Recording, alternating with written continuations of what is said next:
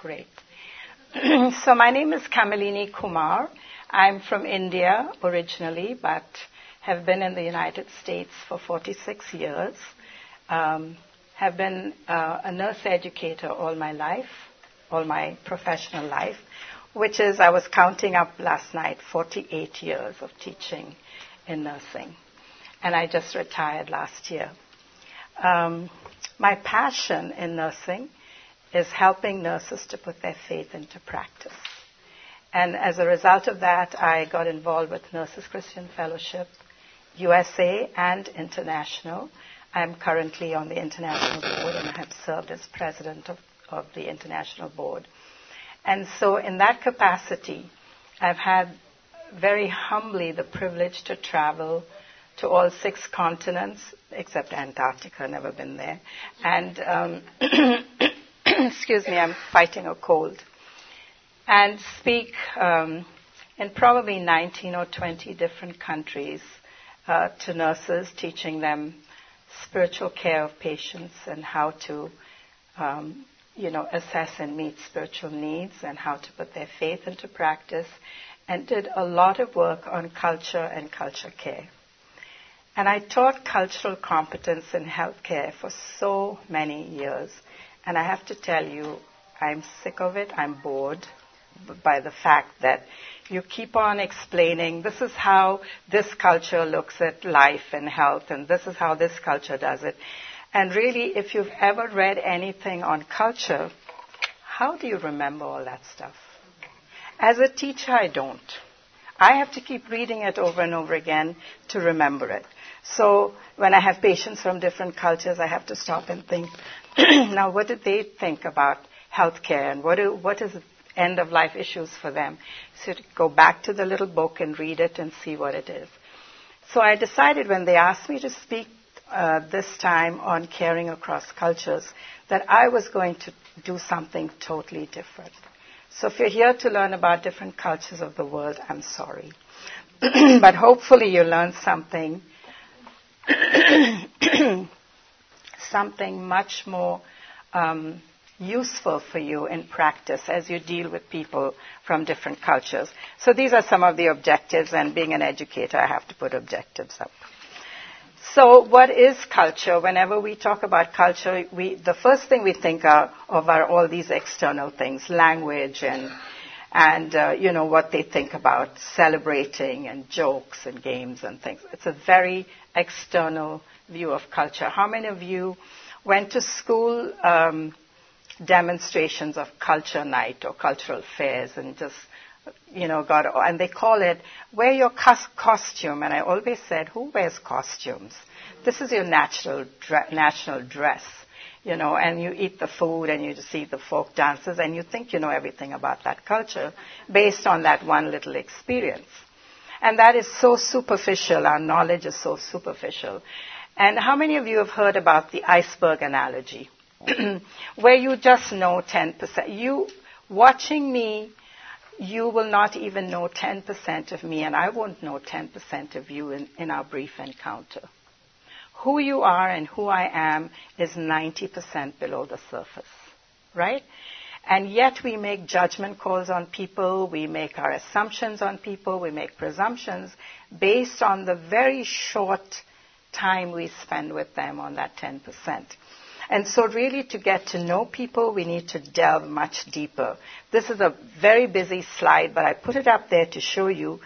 the author's name is Gary Weaver, and in 1986, he used this image to say that we have a surface culture that is very obvious to everybody, and then we have folk culture, which is part of our nationality. But the deep culture, the deep invisible culture, is something that is very difficult to ascertain our, in our very first encounters. And this deep culture is what we as Christians need to look for because it involves elements such as the definition of sin or the concept of justice or um, what is sometimes even insanity. Some people don't want to claim that there's anything like mental illness or they hide it or they protect it? Um, how do we solve problems? What is our approach to interpersonal relationships? Our egos, all those things are very deep culture, and we don't allow people to know that very readily and easily. And so we need to understand as we meet and deal with people, there's much deeper levels to look at. And so culture is really, from a healthcare point of view, it's what a person believes or thinks or values regarding how health information is received, how uh, their rights are exercised, um, what is considered to be a health problem, because what we in the in the West might think is a health problem might not be a health problem in another country, and vice versa. And how do we express our symptoms and signs? How do we, um, you know, um, display what is wrong with us? Some people are very stoic, some people are very expressive, and some people uh, sometimes shock us in the way they display um, how they feel about health. And then who should provide the treatment? What type of treatment should be given? These are the things that we need to be aware of. And, and I'm going to, I'm skimming rapidly through this because I want to get to uh, what I want to tell you about. but there is, there is definitely a reason to know why this is important.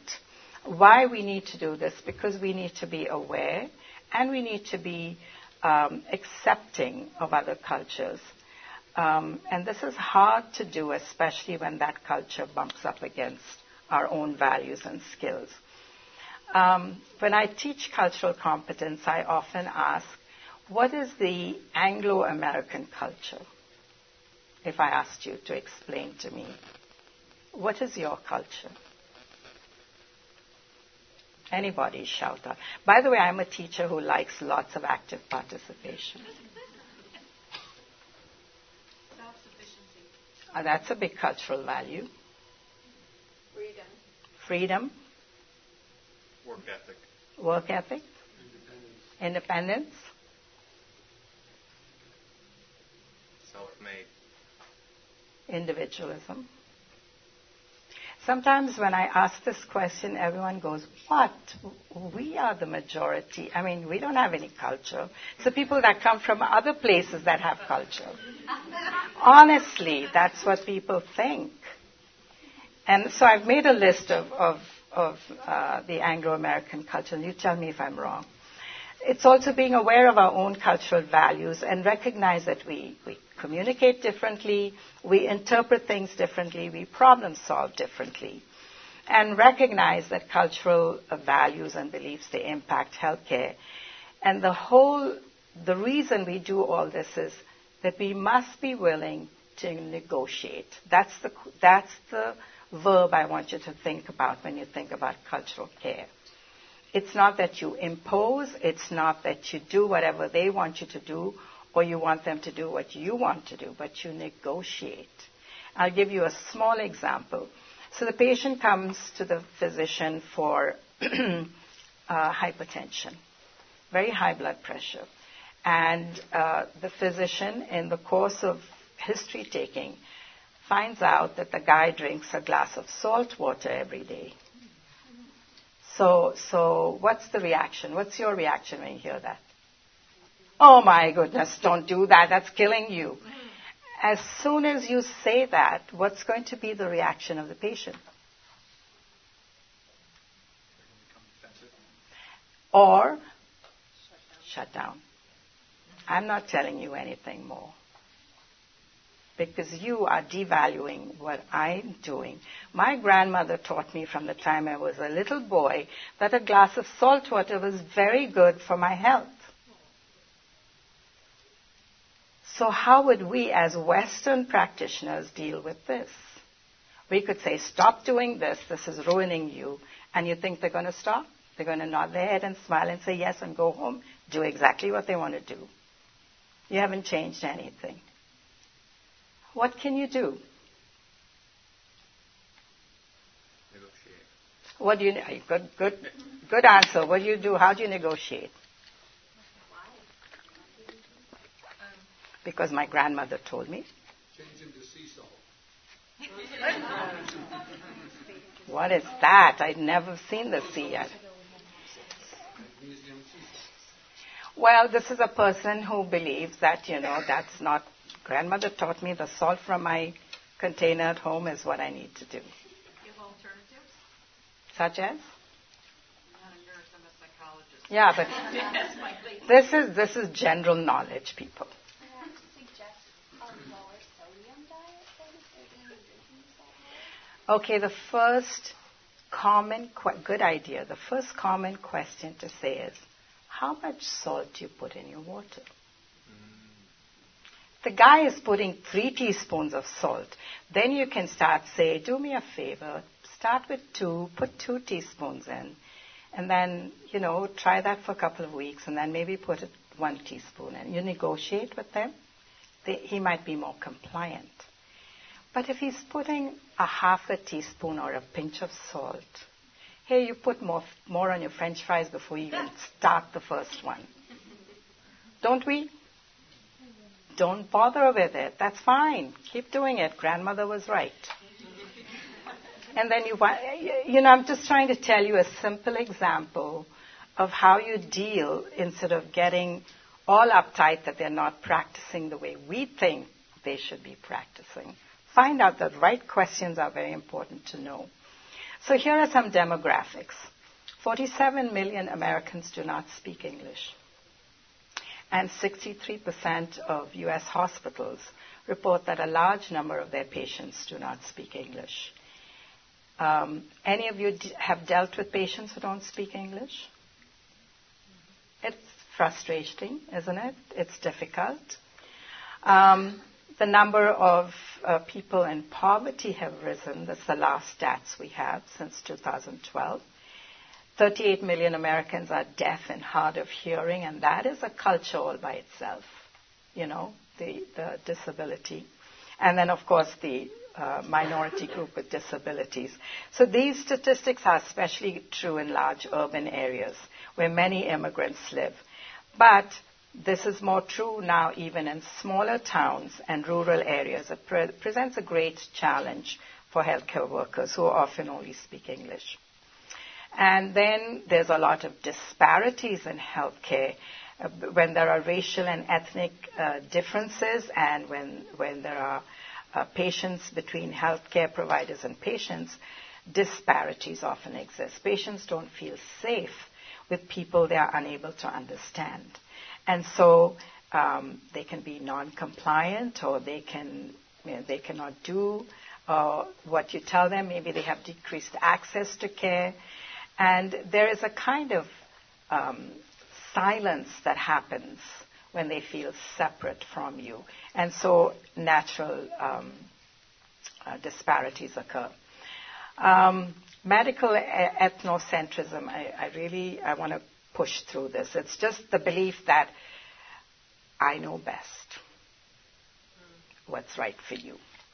And that, that creates a lot of problems. Uh, by the way, if anyone wants my slides, just give me your little sticker things and I'll email it to you. So you don't have to write all these notes. And, and so it's important for us to understand the consumer's frame of reference. Um, you said we were individualistic. Many cultures are collectivistic. So when the whole family is making the decision and you go, wait a minute, I'm only taking care of the patient. But they say, no, but grandmother's the decision maker or my husband's the decision maker. And so we need to stop and take a step back and find out who is the decision maker in this family. And as much as it goes against our grain, that's the person we have to talk to and try to convince. Uh, the gender of the provider becomes very important. In, in most countries of the world, the, the gynecologists, obstetricians, pediatricians, and internal medicine are women because they deal with women. And many women will not go to male, um, you know, physicians. And I have a dear friend, a Christian friend, who is um, a urologist, and she's a lady, and she says, I love to tell the men, drop your pants, because they tell that to us all the time, and it's difficult for men to go to her. You know, the, this gender issue is a big thing. Uh, there's a lot of expectation not only of the provider's role, but, but what, what can we expect from them? What, what should they be able to do for us? And then sharing their personal history. They will not share, some cultures won't share that they have mental illness or um, they had a miscarriage or things like that that they feel is private and shameful. They won't share it.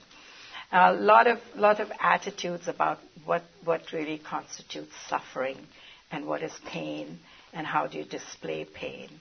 And so, the, if you try to understand the consumer's frame of reference, you might do better. But you're, you're saying to me, Kamalini, be realistic. Our, our association with the patient is barely five minutes or ten minutes. How can we find out all this? And that's what I, when I teach in culture care, is my frustration. When so much information we're supposed to gather in order to be to give the right kind of care. so before I go into my my take on this, I just I, I these are I, what I think are dominant Anglo-American cul, uh, cultures. Individualism, uh, individualism and self-reliance. Would you agree? Independence and freedom. We talked about that. Competition and achievement. Big cultural value. Dependence on, on materialism dependence on technology, equal gender roles and rights, a huge cultural um, ask, but it's not often given, you know, there. Instant time, instant action. There's instant everything from instant coffee to instant funeral parlors. Have you heard of that? Drive-by funeral parlors because they're too busy to get out and go do the visitation. So they have this big glass window and the body is there and you can drive up and pay your respects and drive off. They've made everything so convenient uh, because in, instant time and action is valued highly. Youth and beauty. Now we're seeing commercials for dentures and laxatives and coloring your hair and all that stuff. Previously, it was all about youth and beauty, right? Our reliance on scientific facts and numbers is far more value than anything else if you're looking for medical care or anything. And then, of course, there's the generosity and helpfulness in crises as a, as a definitely a Western um, value. You can add a lot more to this. This is just my take on it. So, having said all that, I'm going to change the paradigm and I just want to talk a little bit about what is Christ like caring across cultures. And I want to approach it from um, the view of culture, meaning God's culture, biblical culture. And then I want to talk about the conduct of a person who really cares like Christ. And then I want to talk about how you communicate therapeutically when you show Christ like caring, and then actually the acts of caring, what they are. So, this is my paradigm for how you care across cultures. And I, I was, I looked long and hard, and I wanted to select some. I wish I was a theorist. I wish I could write like people write. But you know, we heard this morning that none of us have any, we're not original creators. We, we just connect things from, from our experiences and from our knowledge, and we come up with something that we think is new. But there's nothing new under the sun. The Bible tells me that. And so um, I started looking in God's Word for what does His culture look like, the way He treats people. And then Kristen Swanson, how many of you know that she's a nurse theorist? Wonderful. When, when our hospital was looking for a nurse theorist to be part of our platform for nursing care, we chose her because she talks about relationship based care, and this is what we wanted to emulate. And I'll go into that in a little detail of how we behave. And then communication. Troughton Coloratis. Trout is a, is a um, clinical psychologist and his wife, uh, Mary Coloratis, is a nurse. And between the two of them, they came up with this wonderful model of therapeutic communication, which I think follows the model of Christ. And finally, Ramin is a physician uh, in California, and she came up with a theory of human caring. So I picked these, these four people because I think they emulate what we as Christians would like to um, um, emulate as culture. And so I want to first talk about God's culture in relationship. And there are very sound theological reasons for which we uh, should commit ourselves to understand other people's cultures and to celebrate wherever possible our diversity. So God expresses his creativity in diversity. So that tells me that God values diversity, right? And so should we. If God wanted us all to be alike, he would have created us all alike. But he didn't. He created us differently. He created us the way he did. And so, and he loves that and he values that. So we as Christians have to see, and you know, our idea of beauty may not be the same as another culture's idea of beauty, but we have to value the fact that in His sight, we are created in His image, therefore, we have intrinsic worth and value. And we hear this all the time. And we say it with our mouth. Everyone has, uh, is, you know, uh, regardless of their culture and ethnicity, they have intrinsic value. We say that, but I wonder if we really believe that, and I wonder if we really follow that when it comes to treating other people. Thirdly, Christ died for all people of the world. Therefore, he is proclaimed as the only way to God. And this is something that there's a great deal of pushback when we say Jesus Christ is the way, the truth, and the life and no one comes to the Father except through him. It is the most exclusive of all statements, and yet it is the most inclusive of all things because he died for the whole world. Right? And it's not a Western religion like many, many people think it is. And so we need to understand that God's way is the only way, Christ's way, dying is the only way to God. God loves all people unconditionally, and therefore we need to love people the way Christ loves us. And I don't know about you, but loving someone unconditionally requires a great deal of willpower, sacrifice, and, and definitely the work of the Holy Spirit. Because that is a kind of love that is impossible for us to do on our own. And this is something I think we can take to the bank. Truth is not relative to culture, but absolute truth is based on God's word. Therefore, our cultural practices should always be evaluated in the light of God's word. When I speak in other countries to nurses from other cultures, you often hear of things they do as part of their cultural practices. And if it's harmless and if it cause, if it's not going against scripture, you just let them do it. But if it's something that violates God's commandments, are you getting what I'm saying? If they want to sacrifice, um, I don't know, an animal in order to get God's um, attention, is that okay?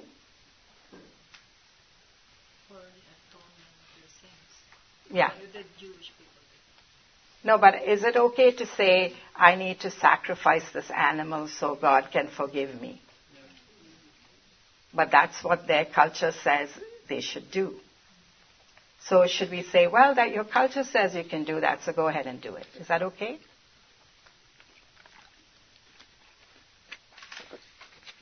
Come on, guys, tell me, is that okay? Yeah, that's their culture.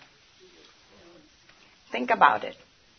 They are sacrificing an animal for forgiveness of sins. They don't understand God's love. Pardon? They wouldn't understand God's love, then, so it wouldn't be right. No, so these are Christians. They are believers. Okay?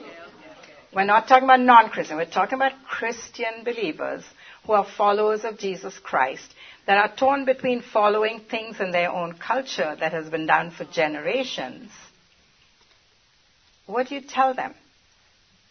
I say, go to God's Word.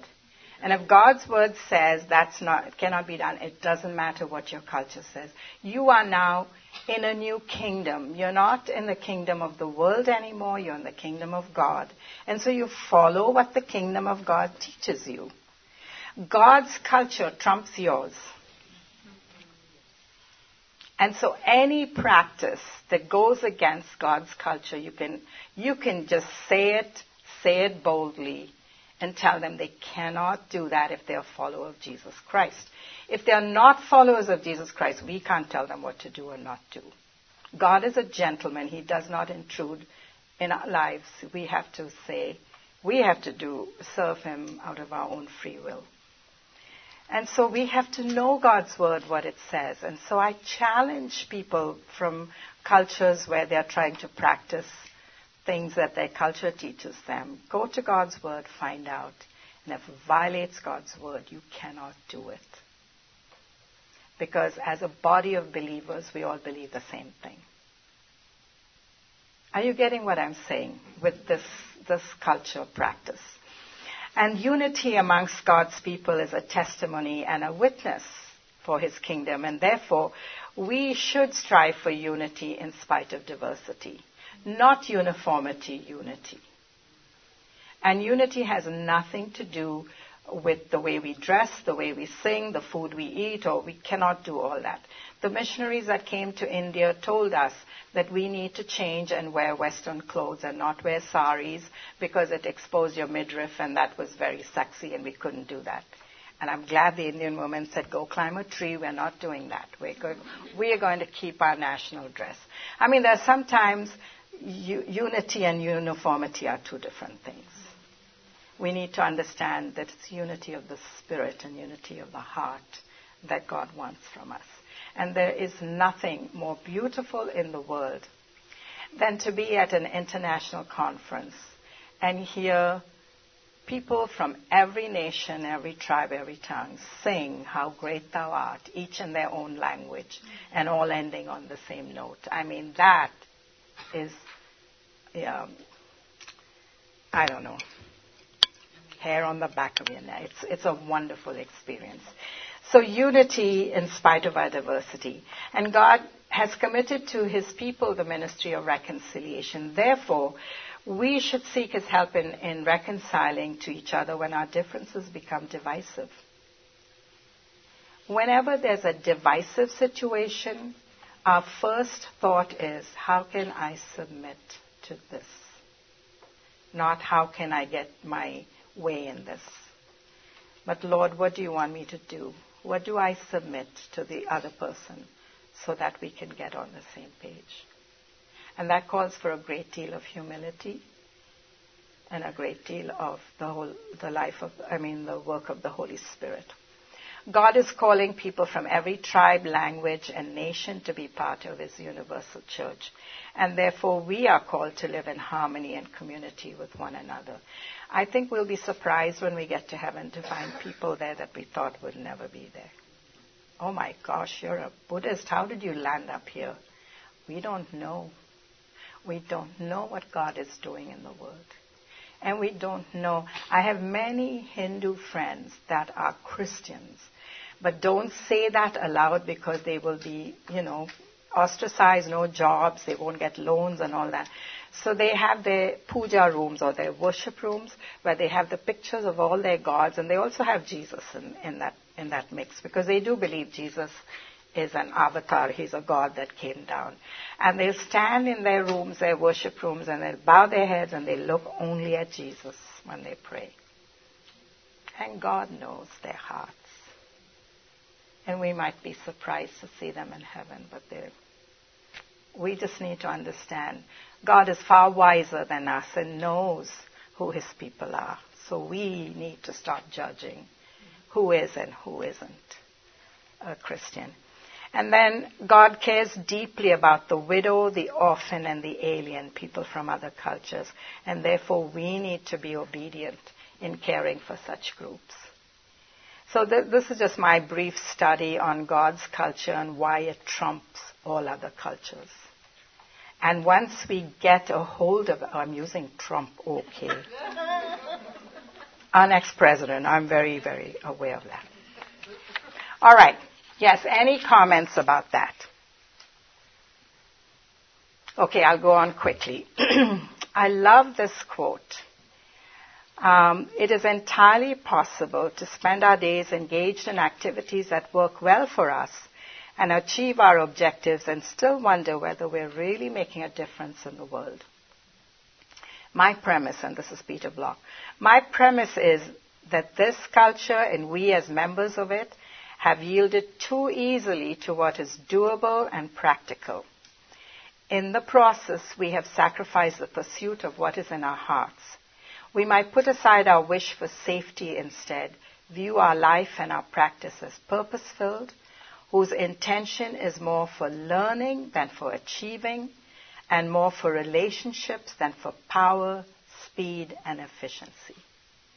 And that's what I want to focus on, is if you learn how to connect and establish a relationship with someone, then you can care for them regardless of what their culture is and where they're from.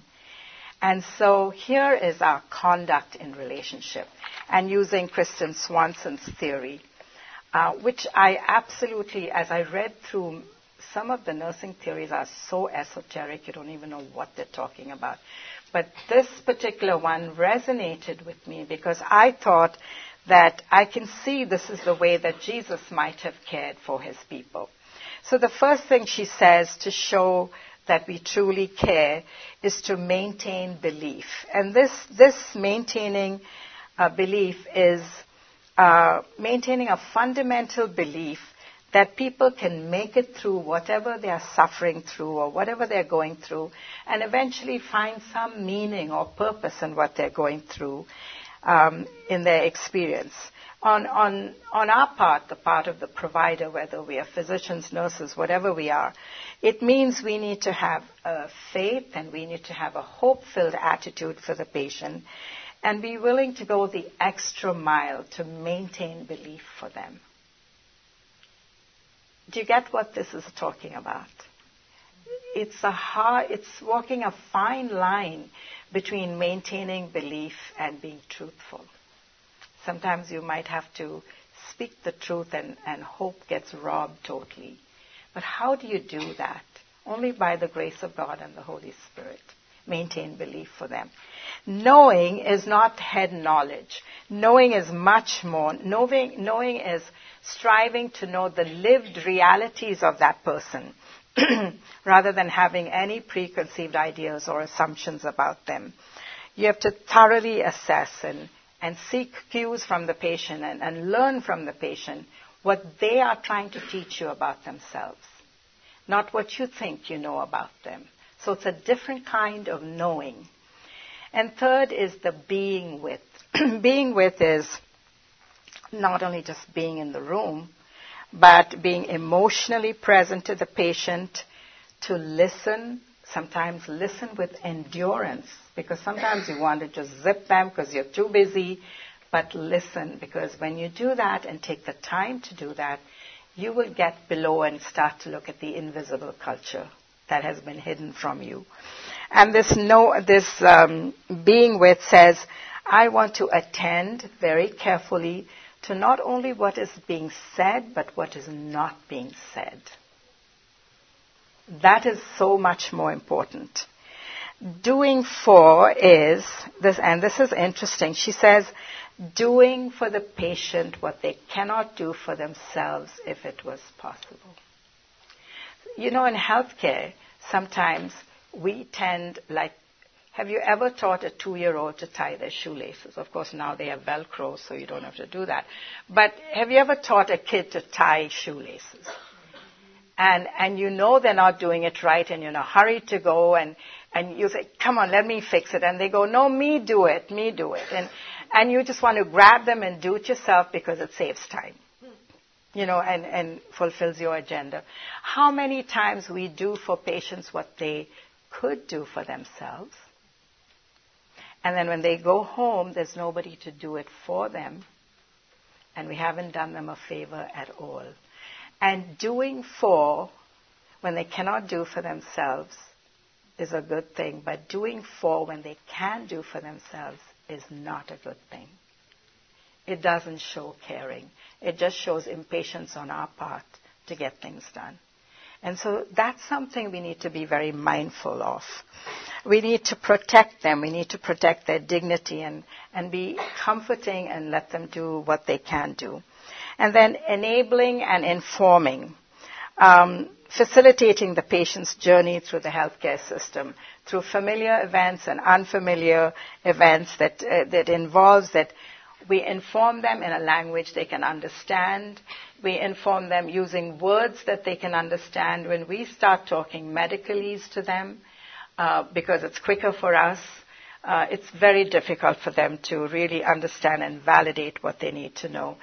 And so these five behaviors or conducts, if we practice them, and I, I wish I had time to go through how Jesus did this in so many situations. How he was a presence and how he did for people what they couldn't do for themselves. And how he enabled them and informed them and cared for them.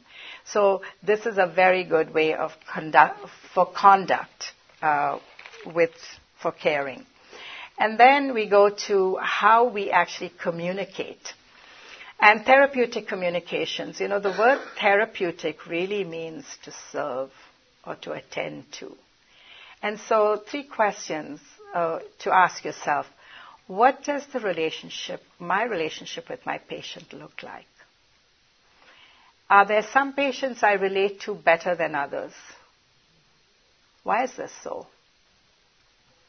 Who are the patients you like? The ones of you who take care of patients. The ones who are receptive. Receptive and do what you tell them to do and are compliant and are grateful. I mean, don't we love them all? But then, are all of them like that? And yet, can we have a relationship with someone who does not do what we want them to do? Okay? And then, how much time does it take to make a human connection? How much time? Long time?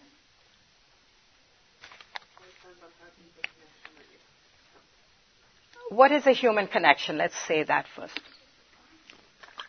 Hmm? Every time I talk about this, doctors and nurses tell me, this is unrealistic. We don't have time to do all this. And I say, that's baloney. It depends upon what you want to do and what you want, how you want to connect. A smile can connect instantly. A touch connect instantly. The tone of voice with which you use with the patient can connect instantly. The thing that you say that comes out of your mouth, you don't need time to make a human connection.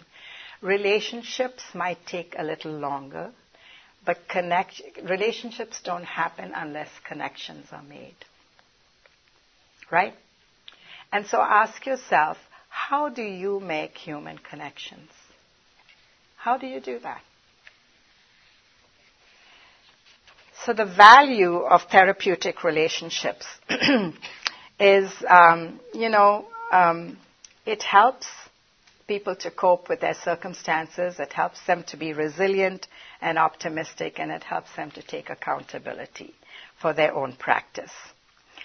Um, to be attuned, that's the start to it means we have to listen and hear, for the moment, give our undivided attention to the person that we're dealing with.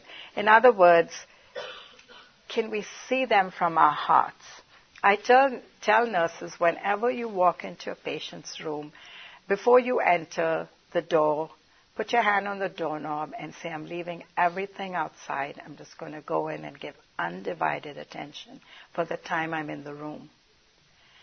Because I have seen nurses rushing in, looking at their watches and saying, I'm sorry, I was busy, it's a zoo out there. What are you implying? You're taking care of a bunch of animals out there? that it's a zoo? I, I, mean, sometimes we convey the idea, and you know what patients say? I'm so sorry I disturbed you. I know you are busy. And patients apologize to us for calling them.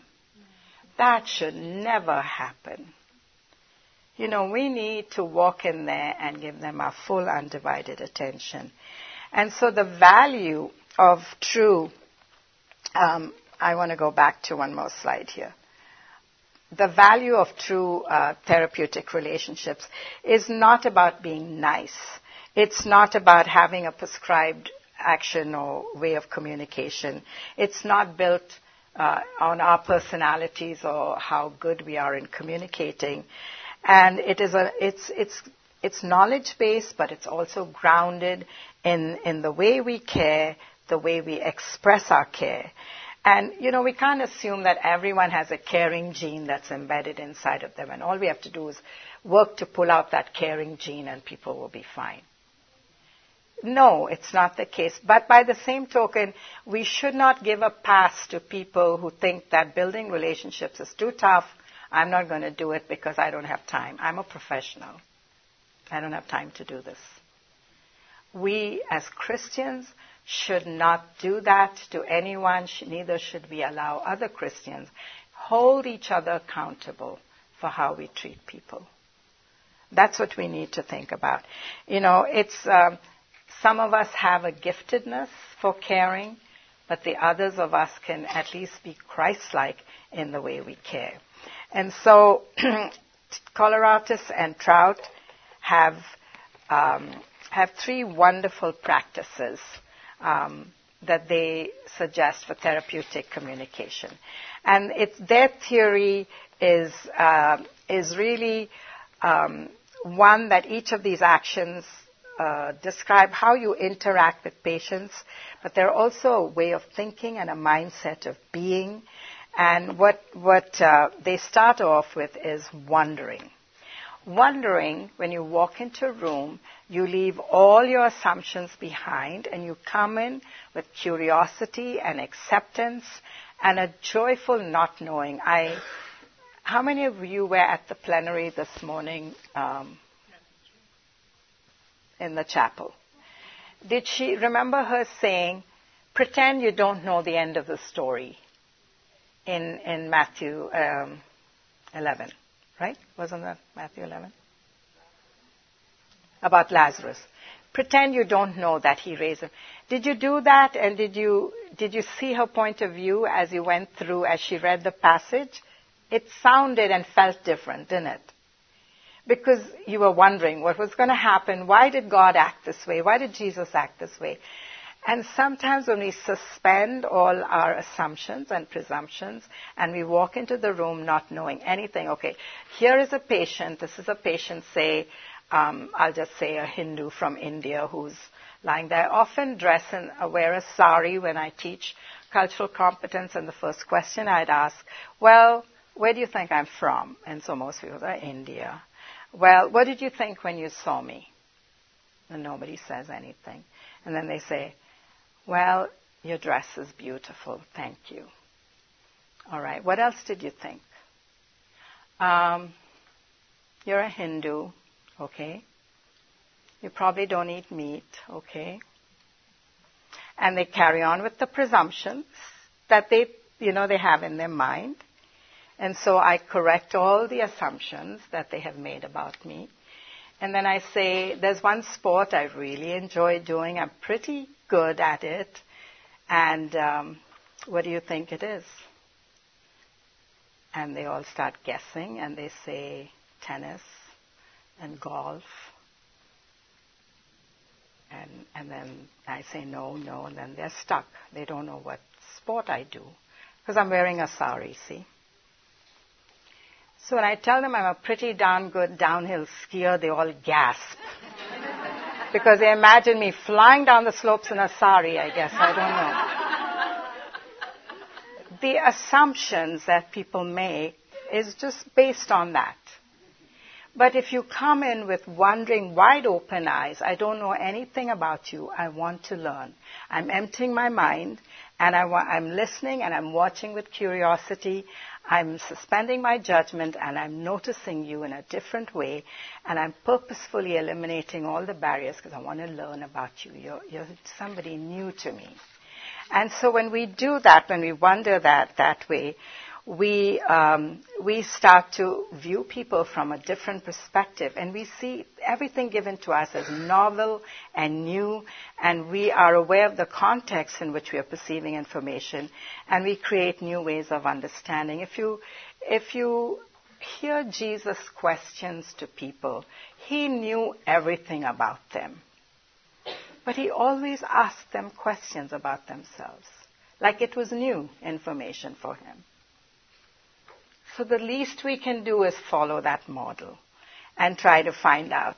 And here are some wondering questions. Please tell me what you meant by so and so.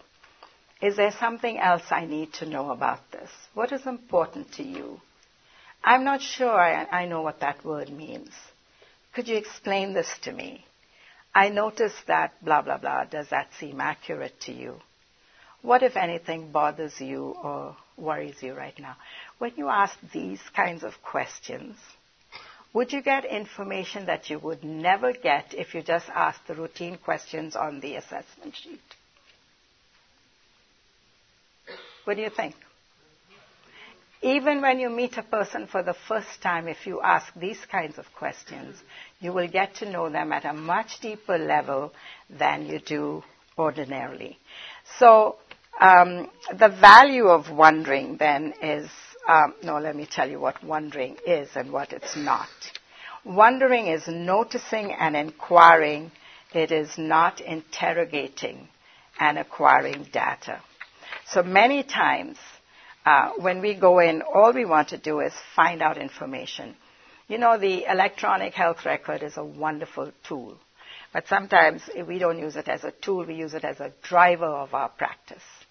And we walk in there and we're on the computer and we, just patients, start to think we're not paying attention to them. And older nurses don't like it at all because first and foremost they have 10 thumbs instead of two thumbs and, and they're not fast typists and whatever. But they also use the excuse that we are nursing the computer, not the patient. But you know, there are ways to avoid that. We, if we walk into the room, everyone knows that, you know, everything's done on the computer nowadays, everywhere you go. So just say to them, I am listening to you. I'm trying to and maintain eye contact as much as you can. And if if if uh, feasible, show them the computer, show them what you're doing, and say, "I'm typing this to get your story as accurately as I can on the computer, so I don't forget anything you've told me." And then you are the center of attention. What I'm doing on this computer is all about you. And if you just start with that introduction, people won't feel like you're that you're taking care of the computer, not them. You know?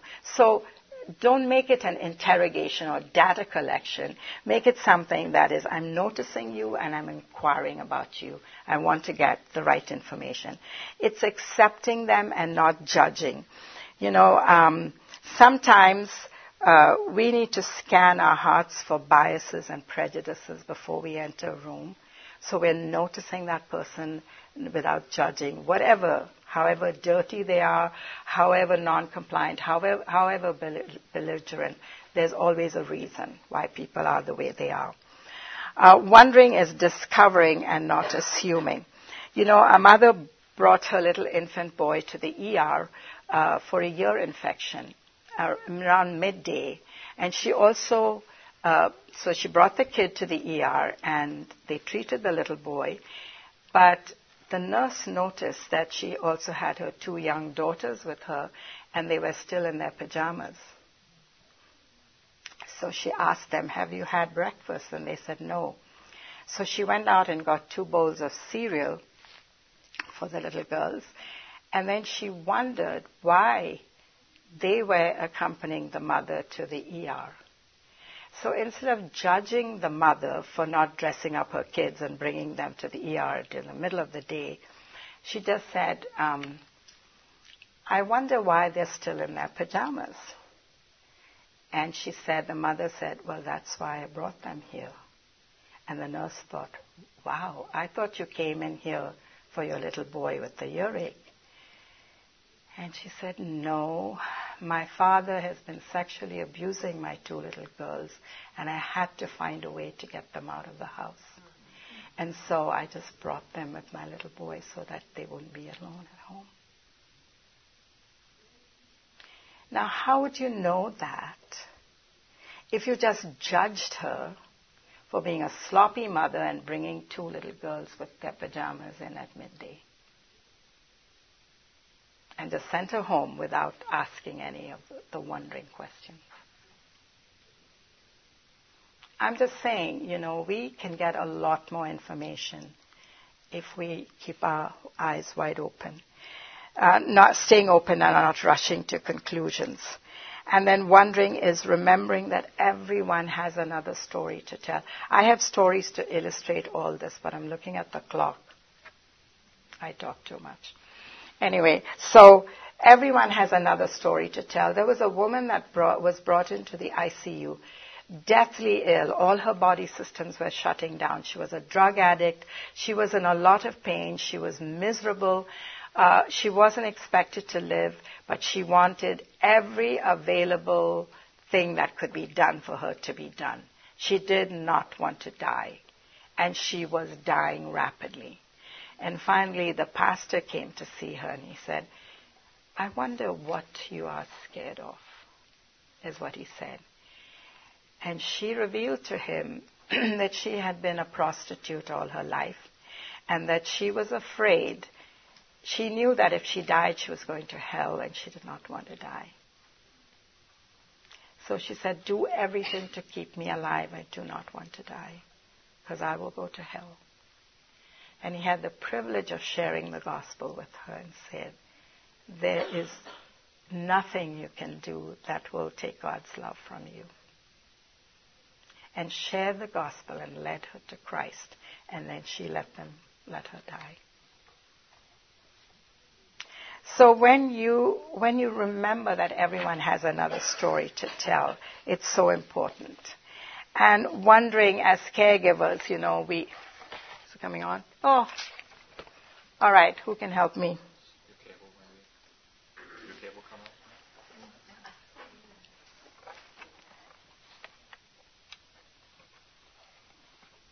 Press the source on your remote.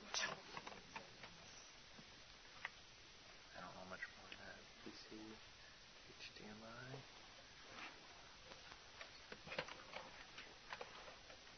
Technology is great when it works. All right. Are you okay with me just talking? Because this is going to take a while. So the next thing we talk about is holding um, no, excuse me, following. Following is a series of intentional acts that we do that, uh, you know, demonstrates that I want to be led and taught by you. I, I, want to show respect for you by acknowledging about who you say you are and where you want to go. And so you consciously be, decide to follow the patient and where they're going. And we give careful attention to their body language, to the way they, the touch, the tone of voice. We notice uh, what we're learning from them. If, if the patient has come in with a stress ulcer and you want to talk about her stress ulcer, but she wants to talk about her mother-in-law, and you're thinking, oh, you're wasting my time. But if we just stopped and listened, maybe the mother-in-law was the cause of the stress ulcer. And then we need to go there where the patient is going. Follow the patient where they're going. It's conscious listening, responsive touch, and responding to nonverbal cues. And if we follow the patient, regardless of what culture they come from, we learn a lot. We learn about their superstitions, we learn about their beliefs, we learn about their values, we learn about their assumptions when we are following them. And you know, let me tell you, it does not take much time to do that. Because I have done it and I've seen other people doing it. And you get the pertinent information for what they want you to know about their disease. But if you have your prescribed set of questions and that's all you're sticking to, you will not get to know really what the patient is trying to tell you about themselves. You won't get to know about their culture or what they want you to believe, believe about it. Following is not fixing the problem. That's not what following is. It's not advising them. You know, someone told me long ago, unasked for advice is often criticism perceived as criticism. If you, if I tell you, um, you know, your name is Dan. Dan, that green shirt doesn't match at all. I mean, it doesn't look good on you. That's not a color you should wear. How would you feel? Like, who does she think she is? I mean, why is she telling me this? But if you asked me, Kamalini, what do you think of this color on me? And I tell you, Dan, that doesn't do you any justice. Maybe pink would be better. I mean, you know, then you take my advice without any problem. But if I, you don't ask and I give it to you, you perceive it as criticism. And so sometimes we give people advice without listening to what they really want from us. We're not following them. Um, following is not educating because when we're educating, it becomes an obstacle to listening to what they're trying to tell us. Following is not telling your own story. And sometimes when, when the patient starts telling you their story, you start saying, well, you know, I have that same problem too, especially pregnant women. If you, if there's a poor pregnant woman there, she hears everybody's labor stories. Um, distancing or shutting down from them is not following. And not, not even excessive responding like, wow, oh my gosh, that's, that's awful. That's not the way you follow. You just listen take it in, and then take cues from what the patient wants you to do. So as you do that, as you follow them, then you can take the appropriate action. You can be, um, you can challenge them, you can mentor them, you can support them, you can guide them, you can do all those things. And the third therapeutic communication is called holding. Holding is an act of devotion. Holding is a conscious de- uh, determination to put your arms either physically or psychologically around them and make them feel safe. make them feel that I will keep your confidence. I value you. When I write in the chart, I will not write um, obese female, whatever, you know, the stuff we write. Um, that, that I will speak and write about you with dignity and that um, I will really seek to make it safe for you to confide and make it safe for you to trust me. And I just want to read you a beautiful uh, statement written by a physician patient after she had a massive, debilitating left hemispheric stroke. After she recovered, she said this by, about her doctor. He was a kind and gentle doctor. He was genuinely sympathetic to my situation, and he took the time to pause during his busy routine while he was making rounds and leaned down near my face and speak softly to me. He touched my arm often to reassure me that I would be okay. Although I could not understand his words, it was clear to me that this doctor was watching over me. He understood that I was not stupid, just impaired. He treated me with the greatest respect and I felt so safe with him. I will always be grateful for his kindness. How much time did that take? And look at the impact it left on this person. Leaning down, speaking gently, touching softly, and speaking with kindness, even though she did not understand him. That's what holding means. And that's being a steady, non judgmental presence for the patient um, to understand that you care about them. And then I I want you to ponder over how do these acts of wondering, following, and holding relate to being a follower of Jesus Christ in our chosen profession and to give culturally appropriate care to the patient. Would you not know that patient at a whole different level if you were giving that kind of care? And the final acts of caring is um, by uh, a physician named Rachel Naomi Remen. Anybody heard about Remen? She's a clinical professor at, at UCSF, and um, she was recognized as one of the earliest pioneers in the medical profession um, to bringing in human caring and healing to the medical profession.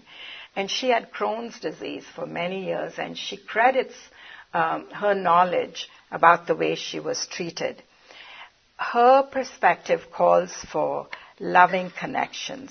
She points out that when we accept another person and we affirm their pain and suffering, it can have a profound effect on their ability to cope. And she says, we have three motivations when we try to care for people. We want to help them, we want to fix them, or we want to serve them. And she says that when you help, you see life as weak. When you fix, you see life as broken. And when you serve, you see life as whole. And she says, when we serve, we know that we are connected. All suffering, your suffering is like my suffering. Your pain is like my pain. Your grief is like my grief when we serve. But when we, when we, um, um, eh, when we want to help somebody, we often see them as weaker than we are, needier than we are, and people often feel this inequality. The danger is that we take away from people more than we give them. Now, don't get me wrong. Helping and fixing are not wrong things to do. But if our goal is helping and fixing and we leave out the serving part, then we really haven't cared like Jesus cared. And this idea of serving is that when we when we serve, we we um, we understand their wounds because we know our wounds. We understand their limitations because we know our limitations. And, and our woundedness is sometimes the key to being empathetic to somebody else. And, and um, Remen makes this quote which I want to read to you. Many of us know, don't know that love matters. We are a technological culture, so we, are, we think we're supposed to do something to fix people's problems or we think there's a right thing to say and a right thing to do. We want to be comforting, but we don't quite know how to do that. What I've, I have discovered is that a simple human connection is all that matters. Nobody expects you to fix their lymphoma or their breast cancer, but people ex- expect that their suffering really matters to you. And all that's needed to say is, I heard about your illness and I'm deeply sorry. Say it and mean it. Because there's nothing more powerful. Some of, some of us feel that being real isn't enough. We think we're supposed to be experts and have all the right words and the right answers. The truth is, we are the right answer. And I want to end if you would give me three minutes more with my own uh, personal um, example.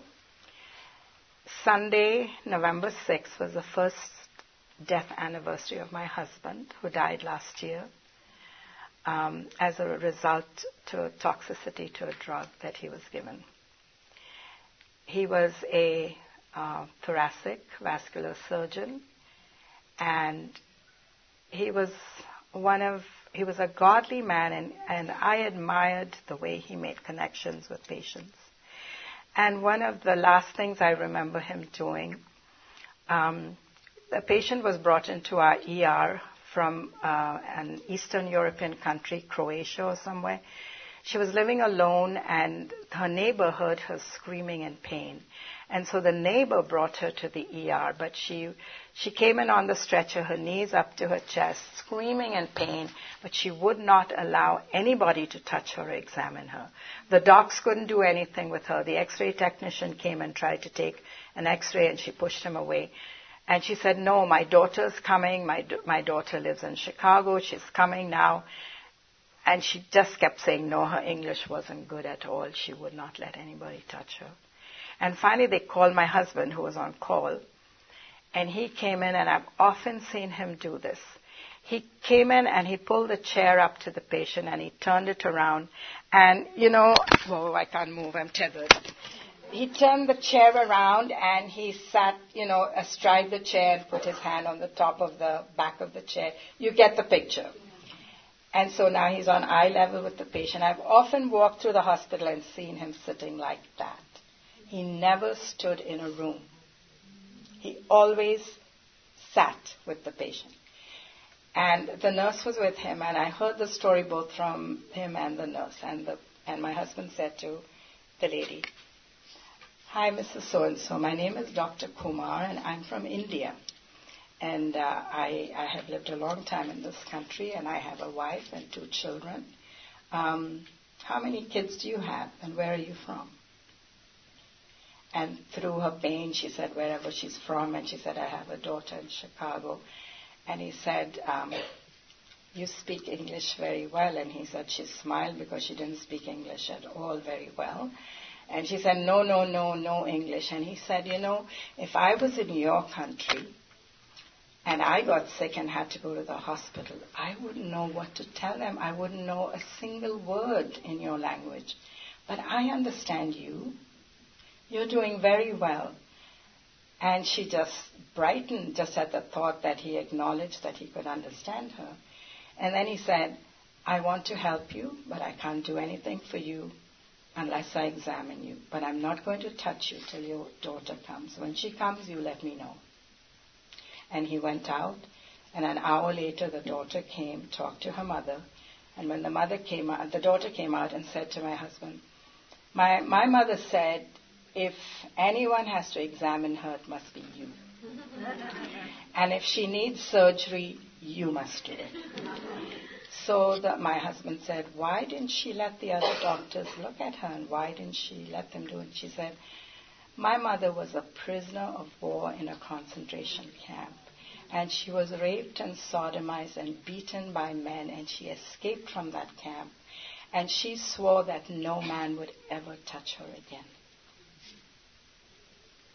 Now, how would you know that about anybody? Unless, unless you did that wondering and that open and that holding and providing a safe atmosphere for her to tell her story. There's always a backstory. And you know how much time that encounter took? Less than five minutes. And here was a person from another culture with, with a horrific story that would have never come out had not the right approach been taken. And so I just want to encourage you when you think about caring, think about your conduct, think about the way you communicate, think about your behaviors, and think about God's culture above all and you will care the way Christ wants you to care. Thank you. Thank you for staying an extra five minutes. And sorry about the sorry about the PowerPoint. I must have done something.